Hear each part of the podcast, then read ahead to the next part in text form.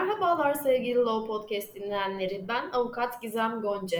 Bugünkü Law Podcast serimizde sizlere evlilik birliğinin duygusal şiddet yüzünden sarsılması sebebiyle boşanma davasından bahsetmeye çalışacağım.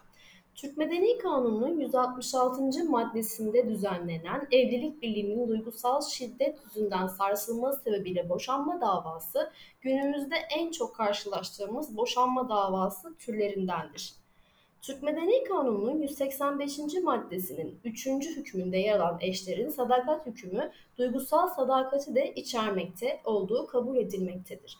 Bu sebeple duygusal şiddet içeren davranışlar eşlerin sadakat hükmünü aykırı bir davranış olmakla evlilik birliğinin sarsılması sebebiyle boşanma davasında aynı zamanda bir boşanma sebebi de olmuştur.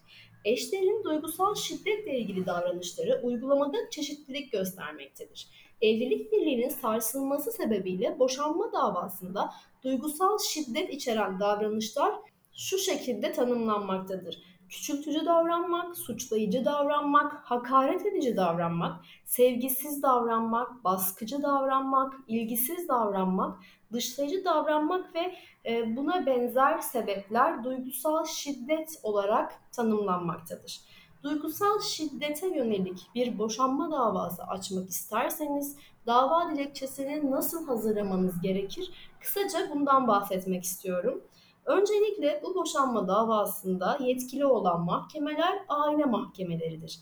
Bulunduğunuz bölgede aile mahkemesi yok ise eğer artık bu davalara bakmakla görevli olan mahkemeler aile mahkemesi sıfatıyla asli hukuk mahkemesi olarak kanunumuzda düzenlenmiştir. Dava dilekçesinde öncelikli olarak davacı eğer varsa vekili ve davalının isim, soyisim, adres ve TC bilgilerinin yazılması önem arz etmekte. Dava konusunda ise evlilik birliğinin duygusal şiddetle sarsılması sebebiyle boşanma davası açtığınızı mutlaka belirtmeniz gerekiyor. Şöyle ki, şimdi öncelikli olarak davacı davalı ve sebepleri yazdıktan sonra asıl bu davanın dayandığı olayları yazmamız gerekiyor. Öncelikli olarak sizin evliliğinizin hangi tarihte yapıldığı, bu evlilik birliğinden dünyaya gelen çocuklarınızın isimleri ve doğum tarihlerini mutlaka yazmalısınız. İkinci olarak davalı ile birlikte yaşadığınız bölgenin neresi olduğunu, son 6 ayda hangi bölgede, hangi yerde ikamet ettiğinizi de mutlaka belirtmenizde fayda var. Artık bir diğer konu olarak da sizin eşinizle evlilik birliği içerisinde yaşadığınız ve size duygusal bir şiddet uyguladığını gösteren delillerinizi, olaylarınızı da yazmanız gerekmekte. Örnek vermek gerekirse davalı eşim sürekli olarak benimle alay ediyor, aşağılıyor ve beni başkalarının yanında küçük düşürüyor.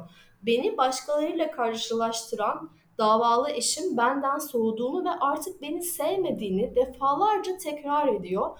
Bu sebeple davalı eşimin duygusal şiddetine yönelik ve süreklilik taşıyan davranışları artık evlilik birliğimizin ortak hayatı sürdürmemiz beklenemeyecek derecede temelinden sarsılmış durumda olduğunu dava dilekçesinde detaylı olarak belirtmeniz gerekmektedir.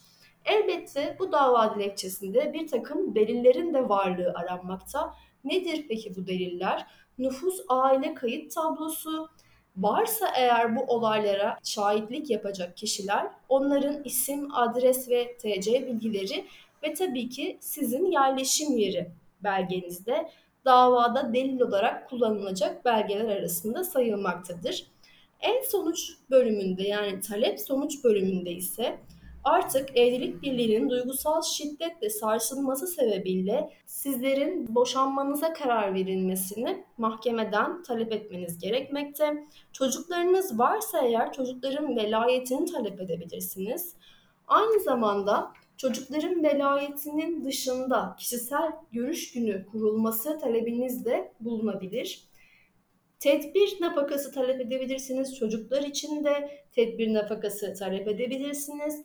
Ve tabii ki maddi manevi tazminat da talep etme hakkınız bulunmaktadır. Tüm bu taleplerinizi neticeyi talep bölümünde ayrıntılı bir şekilde yazmanız gerekmektedir. İçtihat olarak bu konuda verilmiş çok çok önemli kararlar var. Şimdi sizlere bundan bahsetmek istiyorum. Örneğin çocuğun kendisinden olmadığı ile suçlamak Yargıtay tarafından bir boşanma sebebi kabul edilmiştir.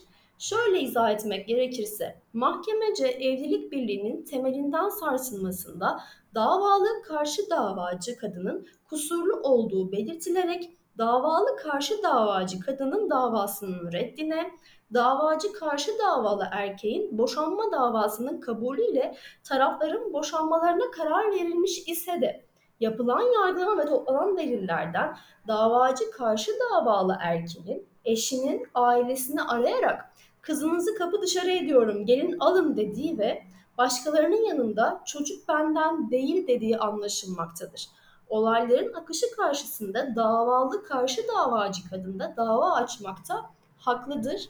Davalı karşı davacı kadının boşanma davasının kabulü gerekirken gereksiz ve yetersiz bir sebeple reddine karar verilmesi usul ve kanuna aykırı olduğundan bu kararın bozulması gerektiği Yargıtay 2. Hukuk Dairesi tarafından hüküm altına alınmıştır.